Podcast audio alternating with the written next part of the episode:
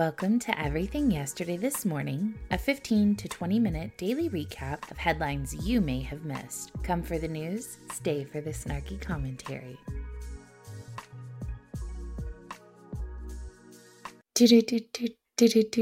Good morning and welcome to Wednesday's edition of Everything Yesterday This Morning. I'm your host, literally Heather a lawsuit over an Illinois law that allows mail in ballots to be counted up to two weeks after polls close on election day is advancing after a federal judge ruled against Democrats looking to intervene. Election day is a little less than a week away, it's November 8th. Early voting has been underway for weeks. Mail in ballots have also been sent out to voters throughout the state. As of Monday, state election board data indicates that there were 841,270 mail in ballots sent, with 400,385 received back by the election authorities. That leaves 440,885 ballots that have yet to be mailed in. The state allows up to two weeks after polls close for local elections officials to count mail in ballots if they're postmarked no later than Election Day. A federal lawsuit was filed in May on behalf of Representative Mike Bost, um, who's a Republican out of Illinois, and several Illinois vo- voters. excuse me, I'm sorry. By Judicial Watch challenging the counting of votes up to two weeks after polls close.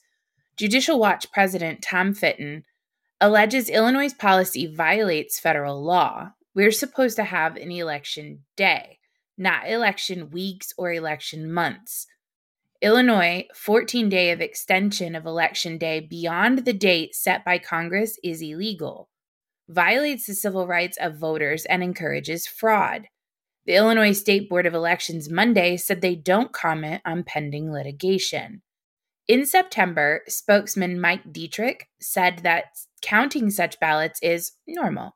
This is not a completely new phenomenon, Dietrich had told uh, the Center Square. It's something that people should keep in mind and they should realize that it's normal. Fitton argues only votes received before or on election day should count. Judicial Watch argues that holding voting open for 14 days past election violates the constitutional rights of voters and candidates by counting untimely and illegal ballots received after Election Day, diluting plaintiffs' timely cast and received ballots. After the case was filed in May, the Democratic Party of Illinois motioned to intervene. Fitton read a judge's recent decision blocking that and allowing the challenge to move forward. Because allowing them to intervene would threaten to delay this time sensitive case even further. The court, in its discretion, denies their motion seeking permission to intervene as a party.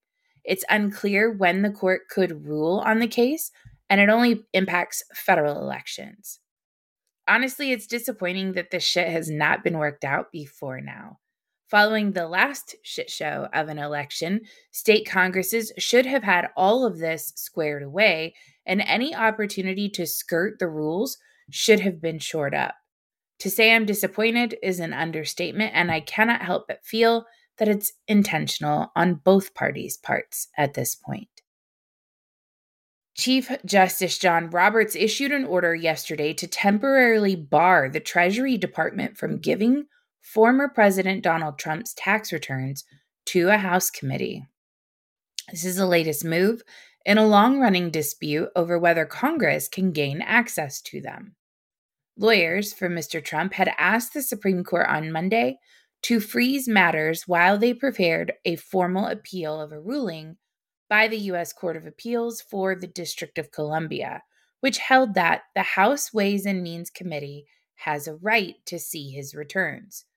Chief Justice Roberts oversees appeals that come out of the D.C. court. In a terse order, he gave lawyers for the House Ways and Means Committee which has been seeking the return since 2019, a deadline of November 10th to file a response to Mr. Trump's latest move. The setting of a deadline is an indication that the full Supreme Court will rule on the matter. The Democrats who run the committee are running out of time to obtain Mr. Trump's tax returns. If Republicans retake control of the House in the midterm elections next week, as polls indicate is likely, they are almost certain to drop the request when the new Congress is seated in January. Mr. Trump has pursued a strategy of using the slow pace of litigation to run out the clock on oversight efforts, which is looking to be a strategy that will pay off. Judge McFadden had ruled, and the District of Columbia Circuit Court agreed, that the law gives the Ways and Means Committee the right to gain access to the returns. But the judge first sat on the case for nearly two gosh, excuse me, for nearly two and a half years before making his ruling, and the additional delay increases the chances that the House committee will run out of time to obtain them. The case traces to the 2016 election when Mr. Trump broke with modern precedent for presidential candidates and later for sitting presidents by refusing to make his tax returns public. After Democrats took over the House in 2019, they began trying to investigate his hidden finances. Representative Richard E. Neal, which is a Democrat of Massachusetts and the chairman of the Ways and Means Committee, requested Mr. Trump's tax returns, citing a federal law that gives his panel the authority to see any taxpayer's documents. Holy bananas. I'm sorry, but I it's hard for me to believe that this is real life. It's been 6 years and our country is quite literally falling apart. And this is what our elected representatives are spending time and money on. If you were giving me this kind of energy on 10% for the big guy, the politicians entering politics broke and leaving millionaires, then I could probably still maybe not give a shit, but understand that you're just objectively performing the duties of your job. However, we are politically targeting a businessman who earned his money outside of political office and didn't take a paycheck while he was in office and got out of office with a decreased net worth. He doesn't owe anyone that information, and I hope that they never get it. I think, you know, objectively thinking about this, Donald Trump ran on a platform of being like one with the people, one who cared about the people. And I, I think in whatever form a politician can actually do that, he did. Uh, but this would be utilized to be like, look, see, he's he's so rich, he's not one of you. Like, I I think that that's what the the thought process is here. I, it's just crazy to me that this is what they're spending their time on. Uh, Trump administration refused to let the Treasury Department turn over the records. In July of 2019, the House filed a lawsuit seeking to enforce its request, but Judge McFadden delayed making any ruling, and that session of Congress expired. In 2021, Mr. Neal issued a renewed request for Mr. Trump's tax returns from 2015 to 2020, saying the committee was studying a program that audits presidents yeah, because you've audited so many presidents up to this point. Under the Biden administration, the Justice Department also issued a memorandum saying that the committee had a legal right to obtain the records. In December of 2021, Judge McFadden finally issued a decision agreeing that the law says the committee has a legal right to obtain the records. Mr. Trump appealed, and in August, a panel on the U.S. Court of Appeals for the District of Columbia upheld Judge McFadden's decision. Trump asked the full circuit court to rehear the case. It declined to do so last week, leading Mr. Trump to turn to the Supreme Court as he continued to slowly litigate the matter. The Ways and Means Committee maintains the law is on our side and will file a timely response as requested. That's the communications director for the Democratic staff on the Ways and Means Committee. She added that the committee's chairman, Mr. Neal, looks forward to the Supreme Court's expeditious consideration. God, man. Like the Obamas and Clintons and Bushes have walked out of that that seat with ungodly amounts of money. But they didn't walk in with that kind of money. It's just this is wild to me. Why are we spending time on this? The efforts to destroy the nuclear family, holidays, or anything else wholesome are growing exponentially, but an article telling you to eat out for Thanksgiving instead of cooking dinner with your family is something. A report compiled by Wells Fargo has analyzed the cost of eating at home versus the cost of eating out this Thanksgiving. By comparing data from last year's Consumer Price Index, Wells Fargo calculated the food prices for a home cooked meal have increased by 9.81%. I bet that's a lie. Since last year, while food prices for a meal away from home have only increased 5.79%. The disparity in price increases means that a meal away from home is comparatively more affordable than in years past. The increased cost of basic commodities like eggs, which are up 32.5%, butter, 25.8%, and flour, 17.1%, have driven up the cost of an average Thanksgiving basket. Meanwhile, turkey prices are expected to increase 23% since last year, partially due to the effects of highly pathogenic avian influenza. Environmental and agriculture factors played a significant role in dictating food costs in American homes this year. It couldn't be because the Federal Reserve thought it was a great idea to flood the market with trillions of dollars, could it? Oh, we don't talk about that. My bad. Dry conditions on the East Coast forced cranberry farmers to increase irrigation, which will likely lead to increased prices for fresh cranberries. Extreme heat in the Northwest has also affected potato crops, with farmers experiencing a lower than average yield for the second year in a row. Meanwhile, a surplus is expected to make sweet potatoes more affordable than many other traditional options. I'll make sure I give you guys my sweet potato recipe. Meal prices at limited service restaurants, establishments where you pay before eating, have increased at a much slower rate than grocery prices, and the price of a meal at a full service restaurant making them the most attractive option for many Americans this Thanksgiving. You will eat the bugs, you will live in the pod, you won't own anything and you'll like it. It plays in my head on repeat every single time they want to try to encourage you not to do anything traditional with your family. This next story is a doozy.